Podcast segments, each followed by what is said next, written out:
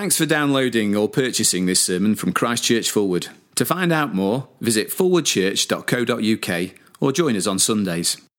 Since we are surrounded by such a great cloud of witnesses, let us throw off everything that hinders and the sin that so easily entangles, and let us run with perseverance the race marked out for us.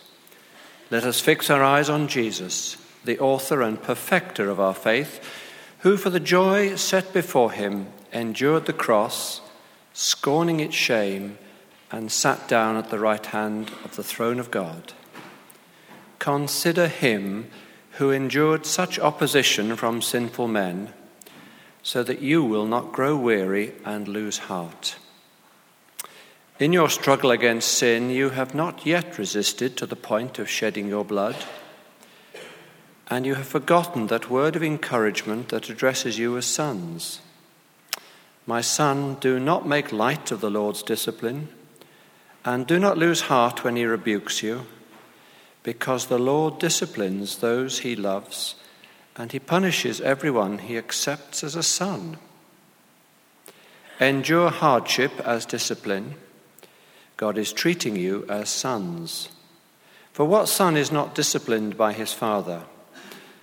If you are not disciplined, and everyone undergoes discipline, then you are the illegitimate children and not true, sons. Moreover, we have all had human fathers who disciplined us, and we respected them for it. How much more should we submit to the Father of our spirits and live? Our fathers disciplined us for a little while as they thought best, but God disciplines us for our good that we may share in his holiness. No discipline seems pleasant at the time, but painful.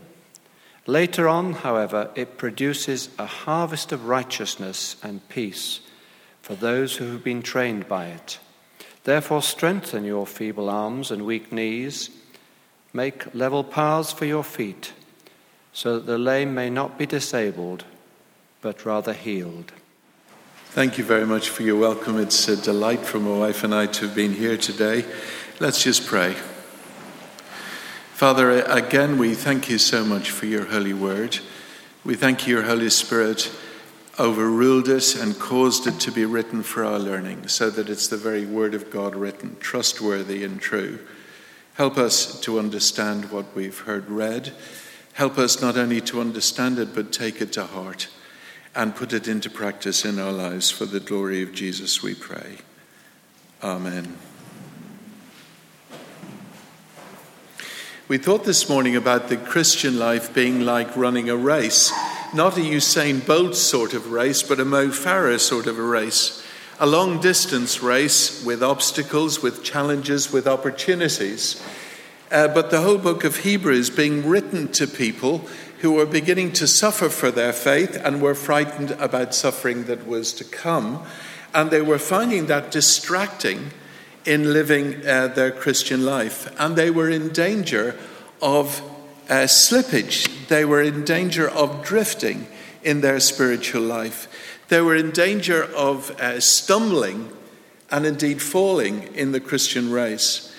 And so uh, the writer of the Hebrews wants to write to them and encourage them, and as we saw this morning, to fix their eyes on Jesus, to find in him uh, the, the glory of their faith, the unsurpassed Lord Jesus, the incomparable Lord Jesus, the supremacy of the Lord Jesus as uh, the Son of God and the Savior of the world. Uh, they wanted, they needed to fix their eyes on Him if they were going to run the race well and to His glory. And, and if they weren't going to become distracted by the suffering they were beginning to experience and frightened about what they thought was coming. Well, it's an important thing for us to look at when we think about the subject of suffering because on a couple of house parties recently, I've said to folk, uh, what is the biggest problem you have in living the Christian life? And in, I actually did it in three groupings of Christians, and two of the three immediately said, suffering. It's sometimes hard to cope with the suffering in the world and suffering in our own lives or in our family life. It's sometimes difficult. We don't always understand the reason. And uh, if that was top in two places, it was second in the third. So it's not surprising. The writer of the Hebrews knows that a distraction in running the race will be suffering. And it's suffering these Christians seem to be afraid of. People tell me who are into athletics, into running a race, that there is always a pain barrier. I was listening to an interview a while ago with Mo Farah, and he was talking about there's always a pain barrier in running a race. And that's one of the hardest things to get through. I'm not an athlete myself, but you can tell me afterwards if that's not right, but I understand it is. There's a pain barrier, and if you to run the race and, and uh, do well and keep on the course and finish the race, you need to get through that pain barrier. And it was the pain barrier that was becoming the problem for these Christians. They were becoming disheartened and distracted by suffering. Look at what the writer of the Hebrews says here in verse 3 of chapter 12, and we're looking from uh, verse 3 onwards. Consider him, that is the Lord Jesus, who endured such opposition from sinners, so that you will not grow weary and lose heart. They were beginning to grow weary in the Christian race, and they were losing heart. And the writer of the Hebrews wants them not to grow weary and not to lose heart. I hope that that's your desire too, that you will run the race well, that you won't uh, waste the life that God has given you, and that out of gratitude for all that Jesus has done for you on Calvary's tree, you want to, to run the race well into His glory. You want to be in His hand the instrument that is a blessing to others and brings glory to the Lord Jesus. I trust that's your heart's desire. So, if that is your heart's desire, you will want to know how to get through the pain barrier and how to cope with the, the thing that is so often a problem for Christians, and that is the issue of suffering. I think immediately as I address this subject and think about it, I think immediately of my very dear friend Archbishop Ben Kwashi from Jos in northern Nigeria. Ben lives, some of you will know his story. Ben lives on the edge of the, um, the margins between um, the Christian world and Islamic extremists, Islamicists. Uh, ben and the Christians in Jos have experienced more than 500 Christians killed, churches burned. His life has been threatened, his wife has been beaten up to within an inch of her life. On several occasions, gunmen came to kill him and amazingly went away without doing it. They live every day as if it is their last. And yet, if you spend time with Him, you will discover one of the most joyful Christians you can ever experience. Uh, what is the secret of that joy? Well, uh, the writer of the Hebrews says it's considering the Lord Jesus. It's thinking about who Jesus is. It's thinking about, as we saw this morning, what he accomplished for us on Calvary's tree as the one who became, though the Son of God, our sin bearer and our substitute. He took the just penalty of God against everything you and I think and say and do wrong. He carried that on his holy shoulders when he could have stayed in heaven without blame. It is amazing truth, the gospel of Jesus Christ. As Paul put it, and I mentioned this morning, which I think is Paul's almost slogan verse The Son of God loved me. The Son of God, no one less. And not just Jesus of Nazareth. Yes, Jesus of Nazareth, but Jesus of Nazareth was the Son of God, is the Son of God. And he loved me incredibly. Me, who is simply a speck of dust on the seashore of time, and about as, uh, without Christ, about as meaningful as that. He loved me and he gave himself for me. Oh, says the writer of the Hebrews, keep your eyes on Jesus, fix on him, who he is and what he did for you. But think often about the cross.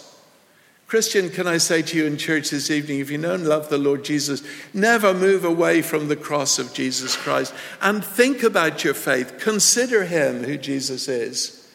Don't be thoughtless Christians, because if we're thoughtless Christians, not thinking about who Jesus is and what he has accomplished for us, and if in our minds or in our hearts or our behavior we drift away from the cross, we'll simply find life too difficult to live and the race too difficult to run. So consider him. One of the things I think it's important for us to understand is the cross of Jesus Christ is not only redemptive for us, which it primarily and essentially is, and most importantly is, but it's actually therapeutic for us as Christians living the Christian life. And the writer of the Hebrews here says, Consider him who endured such opposition from sinners. Consider him who suffered. Think about what Jesus went through and why he went through it, and what happened, what God accomplished through the cross of our Lord Jesus. Uh, there's two things stated here very, uh, very clearly, really, by implication. When you and I suffer, we doubt that God loves us. Or sometimes we doubt that God loves us. How can this be, have happened? How can uh, we be expected to cope with this? Why has God allowed this? And when you consider the Lord Jesus and look at the cross, the cross didn't mean that the Father ceased to love his Son. No, the cross tells us that God so loved the world that he gave. And when we look at the cross, what the world would tell us sometimes that the difficult parts of life are just part of the meaninglessness of life. We look at the cross and we see God's purpose, that even through suffering and pain and difficulty, God is so great and so wonderful that he can turn even the hard times to times of blessing that suffering is not without meaning and not without purpose. And suffering doesn't mean that God doesn't love us as our Heavenly Father. Now, when we look at this passage in a little bit more detail, and we're looking down uh, this evening to verse 13, to the end of verse 13, I want to say by way of uh, introduction that this passage doesn't tell us all that the Bible says about suffering. So afterwards, if you say to me, Well, there's more to be said about suffering than you've said, I would say, Amen, there is. There's other passages that we could address, and there's other perspectives. But what it says here is tremendously important for us to grasp if we're to keep running. As I said uh, this morning, one of my favorite uh, moments in the Olympics, which I guess we all enjoyed watching, was, was Mo Farah um, stumbling and then getting up falling and then getting up and winning the race and being pushed out of the race and yet keeping going. And if you and, if you and I are to live the Christian life the way our Savior, who died for us and gives us the privilege of running the race for Him, and has opened the gate of heaven for us in a way we could never have done ourselves or do ourselves, if we want to run the race to His glory, and run the race well, then we need to listen to what this passage of Scripture is telling us so that we don't, we don't stumble or become distracted by suffering. The first thing we need to remember is that we live in a fallen world. The Bible uh, tells us right from the very beginning that this world is a place of rebellion against God. That in our hearts and by nature we are rebels and we live, therefore, in a world that is experiencing the fallenness of rebellion against God, of our original parents, reinforced by our personal rebellion and neglect of our Creator, who gives us the breath of life, ignoring or neglecting Him by nature. We live in a fallen world.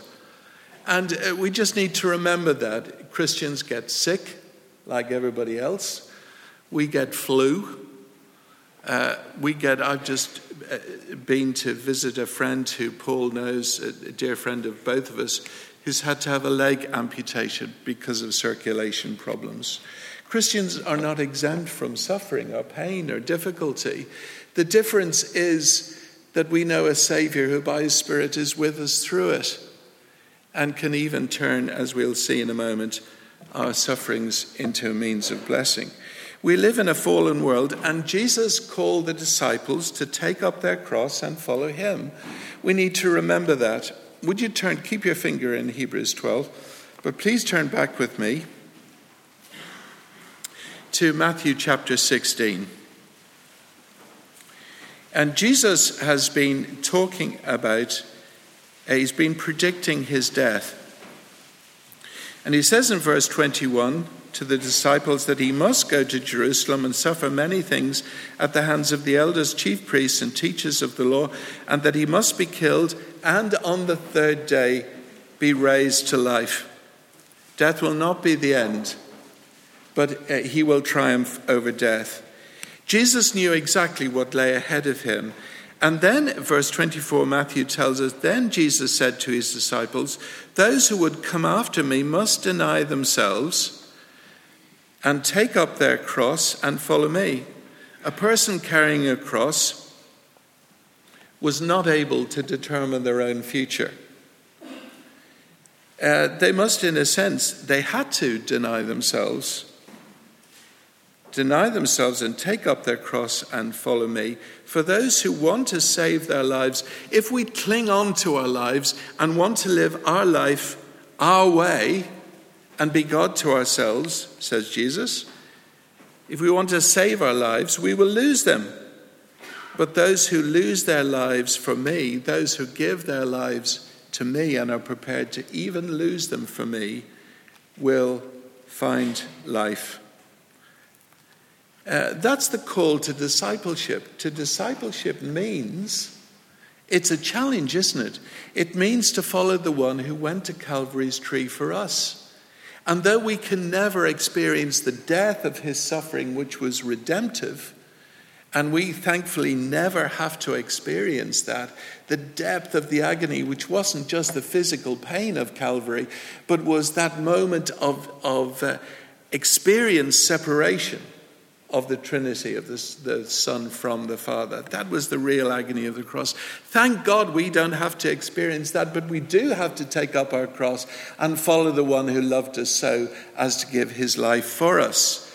That's the call to be a Christian.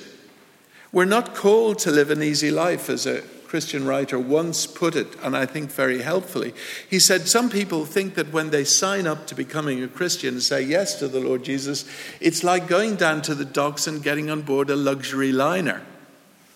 And yet, it is the, yes, it is the joy of going to heaven and being on the way to heaven and the promise of his presence on the way. But when they get down to the docks, what they find is a battered battleship, which says on the side of it, His Majesty sails and you're signing up to be involved with a crew of people who are like minded and will follow the captain, who knows his destination and will bring us safely home, but there's a battle to be fought in the meantime. There's a challenge of serious Christian living. And in the light of who Jesus is and all he did for us, how much are we prepared to suffer for him? That's the basic challenge, isn't it, of discipleship. Jesus said, you remember, and you need to look it up, but if you take notes, um, take notes and look it up later. Jesus said to the disciples the night before he died, so that they wouldn't be thrown by suffering, If the world hates you, know that it has hated me before it hated you. Students in the university, if some of your lectures hate you because you're a Christian, don't be surprised and don't be thrown by it. I remember um, a particularly difficult senior science teacher in Cheadle, where I used to serve uh, some years ago in Manchester. And uh, he caused a lot of problems with our uh, youth group in this particular school.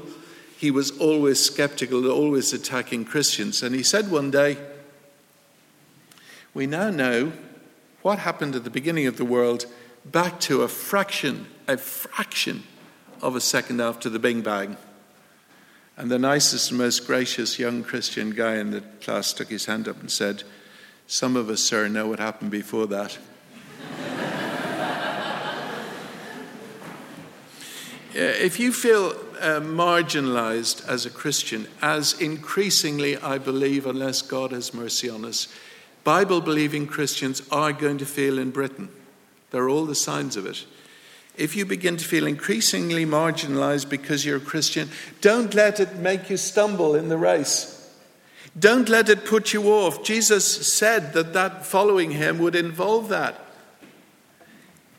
But doing anything else is a cul de sac, is the way to face accountability before God and have no one to shield behind or to redeem us, but a lost eternity apart from Him.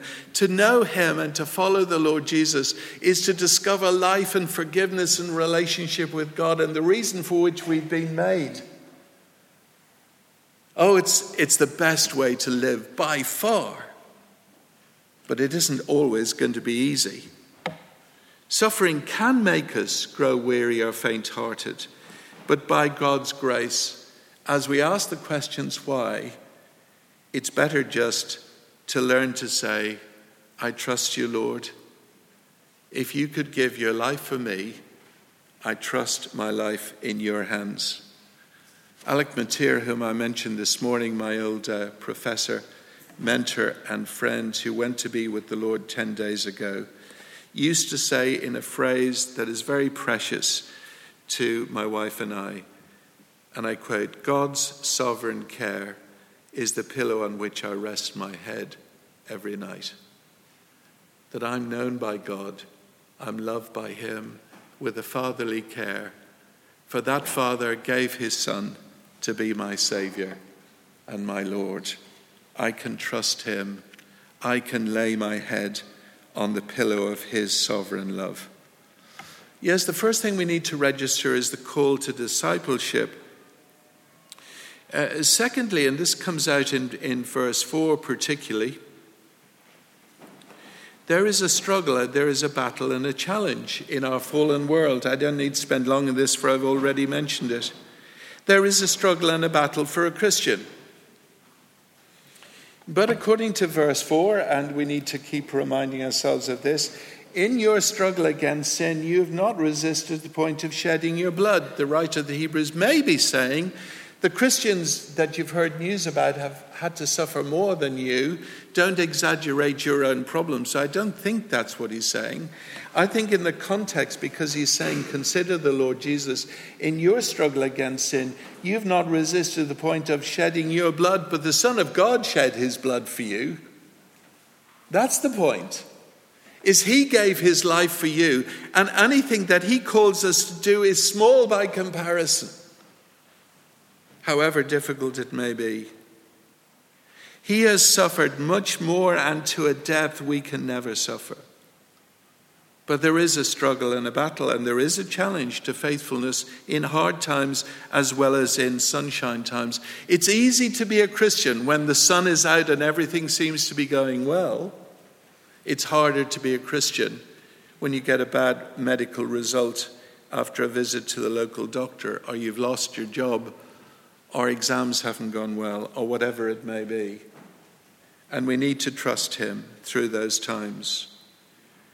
Listen to the particular insight of this passage regarding suffering. And it's, um, it's here for us uh, very powerfully in the next, uh, in the next section. Endure hardship, verse 7, as discipline. God is treating you as sons or as children. For what children are not disciplined by the parents? If you are not disciplined, and everyone undergoes dis- discipline, then you are illegitimate, not true children. Whom the Lord loves, he disciplines. That's the truth of the passage. You see, uh, the Lord Jesus accepts us wonderfully as we are, warts and all, but He loves us so much that He doesn't leave us as we are. And in seeking to fashion us to become ready for heaven, in the, in the sense of having a character shaped that will joyfully begin, delight to fit into heaven, the beginning of that which will only be completed when we get to heaven. He disciplines us through life. He doesn't uh, just leave us as we are, He loves us too much, and He wants to teach us lessons through life. One of the things I've learned over the years and asked Christians who have been through hard times and hard times uh, that my wife and I have been through ourselves is we would bear testimony, and the testimony of those we asked have always said that they've learned more about the Lord in hard times than in easy times. And that the hard times have become, as they've looked back on them, precious times when by God's grace they've learned more about Jesus the promises of God have become more electric in their lives day by day. And they've not only learned more about Jesus, but they've learned to lean more on Him in difficult times than we so often don't do in easy times. The writer of Hebrews says, God disciplining us and allowing us through difficult times to teach us and train us. Think of a, father, a fatherly care. Think of a human example. We don't respect parents who uh, don't care to discipline us or to help us see the right way to go when we're growing up. I thought as I, I, read this, I thought about a discussion. I used to do a, lot of youth work, as I mentioned uh, this morning. But I, I, remember a discussion in a youth group in Cheadle where um, everybody in the group, at the end of a Bible study group, we were, uh, we were talking about people respecting their parents and parents' responsibility to their children. And uniformly, the whole youth group complained about parents having strict times when kids had to be in in the evening and various disciplinary um, concerns. And there was moans about this until one girl said, I wish to God my parents cared enough to care what time I came in in the evening. They don't care whether I'm in at three or five or don't appear for the next day. I wish to God I had a parent who cared enough about me to want to impose some discipline.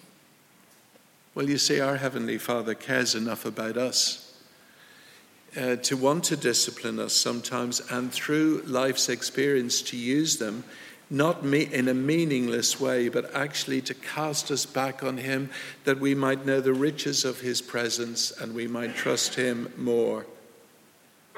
I remember it's, it's sometimes uh, difficult to make decisions as, as a parent, but I remember uh, my b- beloved daughter is now 34, but I remember when she was a five year old, I could not show her or convince her of the danger of fire. Uh, I could not get across to her how dangerous fire actually was.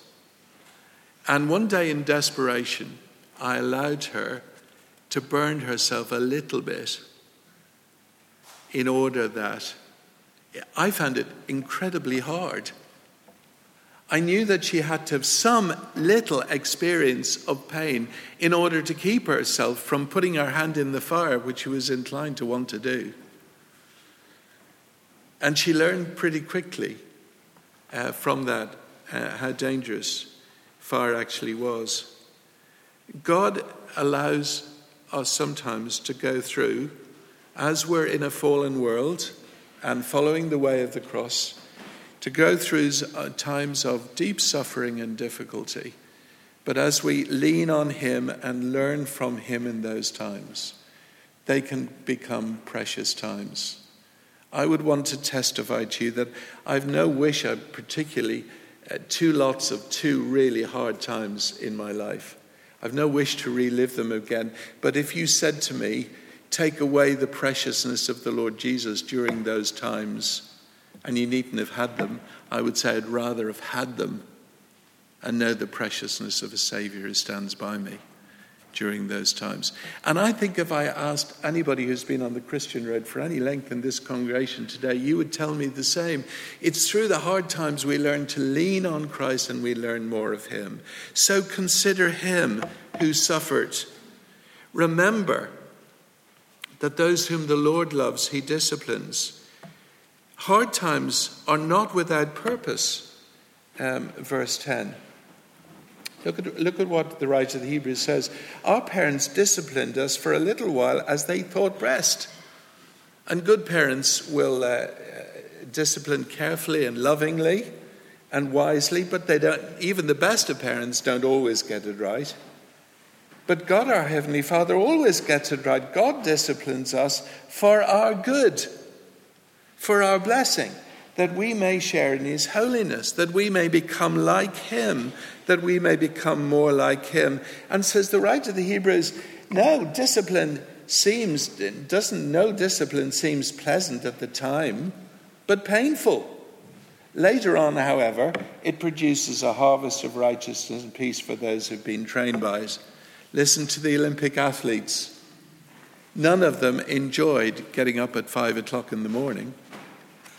At least I never heard anybody interviewed who said, I loved being up before any of my friends. I loved having to swim the pool so many times.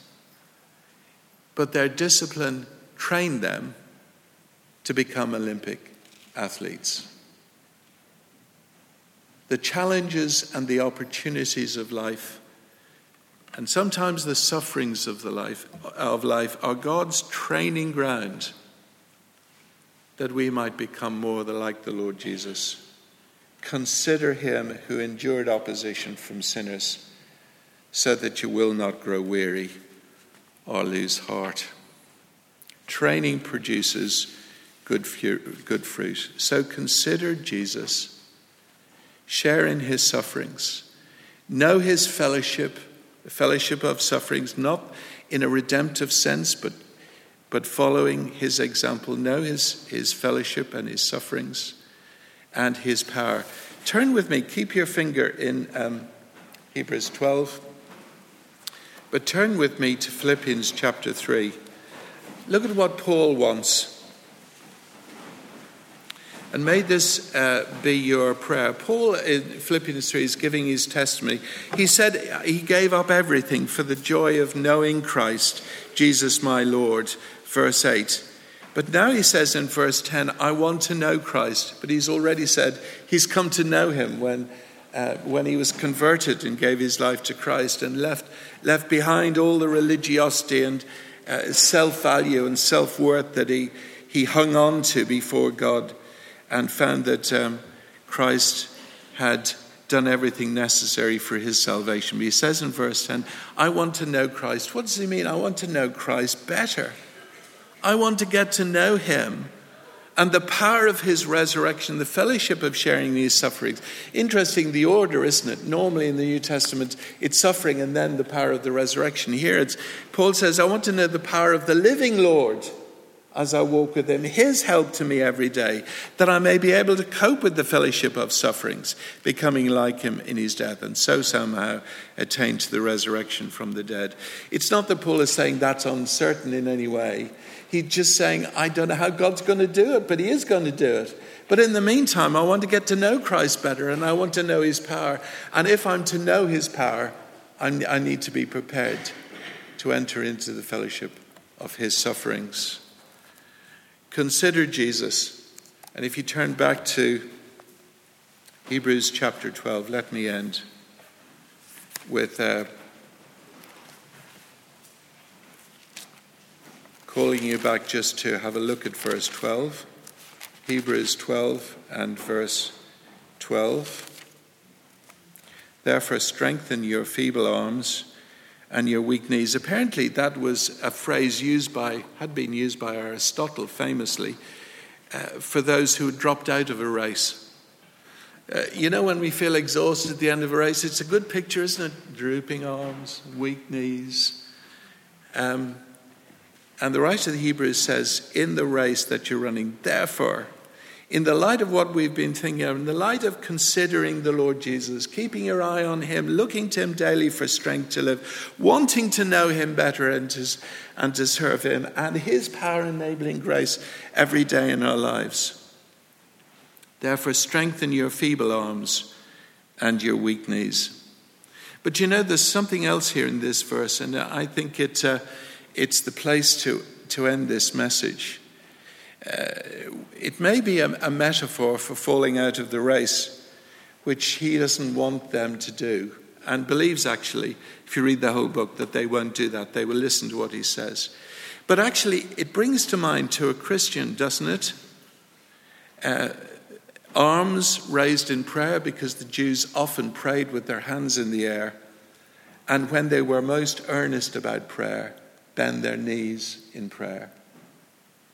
If we're to run the race without weakening and uh, without weakening arms and feeble knees, you and I need to be people of prayer because our prayer life speaks more, uh, more eloquently about our dependence upon God than anything else. I wasn't going to say this, but I, I, I want, want to tell you anyway. Is that all right, Paul? Just a little leeway for an extra moment, tell you. When my son, who was uh, 14 at the time, he said to me, Dad, are you in a good mood? And I said, Yes, I'm in a good mood. And he said, Are you in a very good mood? And I said, Yes. He said, Are you in a very, very good mood? And I said, Yes. What do you want? And he said, um, well, you know, when we are out the other day, we stopped and looked at, a, looked at a bicycle shop, and in the, in the window of the bicycle shop was this trail bike. And he said, Dad, I've been thinking about it, and I've decided that uh, if I tried and saved up enough pocket money to get it, I would just be too old to enjoy it. and he said, if, if I borrowed from mum, it'd be so long, the payback time would just be hopeless. He said, Dad, I know you don't have a big salary, but he said, Dad, if, you, if you're able, would you be able to get it for me for Christmas? You'll be happy to know he did get it for Christmas. But what was he saying to me? He was coming to his heavenly Father and he was saying, I can't do it with my resources. And isn't that what we do when we pray? Isn't that Paul called you all to come to the prayer meeting? Um, a, a real mark of the health of a church is how it prays. Because when we don't pray, what we're saying is we can run the church in our strength, thank you very much.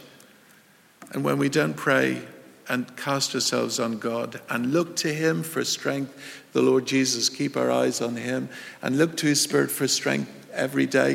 What are we doing? We're saying we can live the Christian life on our own. Thank you, Lord, very much. But Jesus doesn't want to be our spare wheel taken out in emergencies, but the driving wheel of our lives. Let's keep our eyes on Him and let's lean on Him and learn from Him. And let's learn to trust Him through the hard times as well as the sunshine. And as I said this morning, then we will be spiritual Mo Farahs. Let's pray.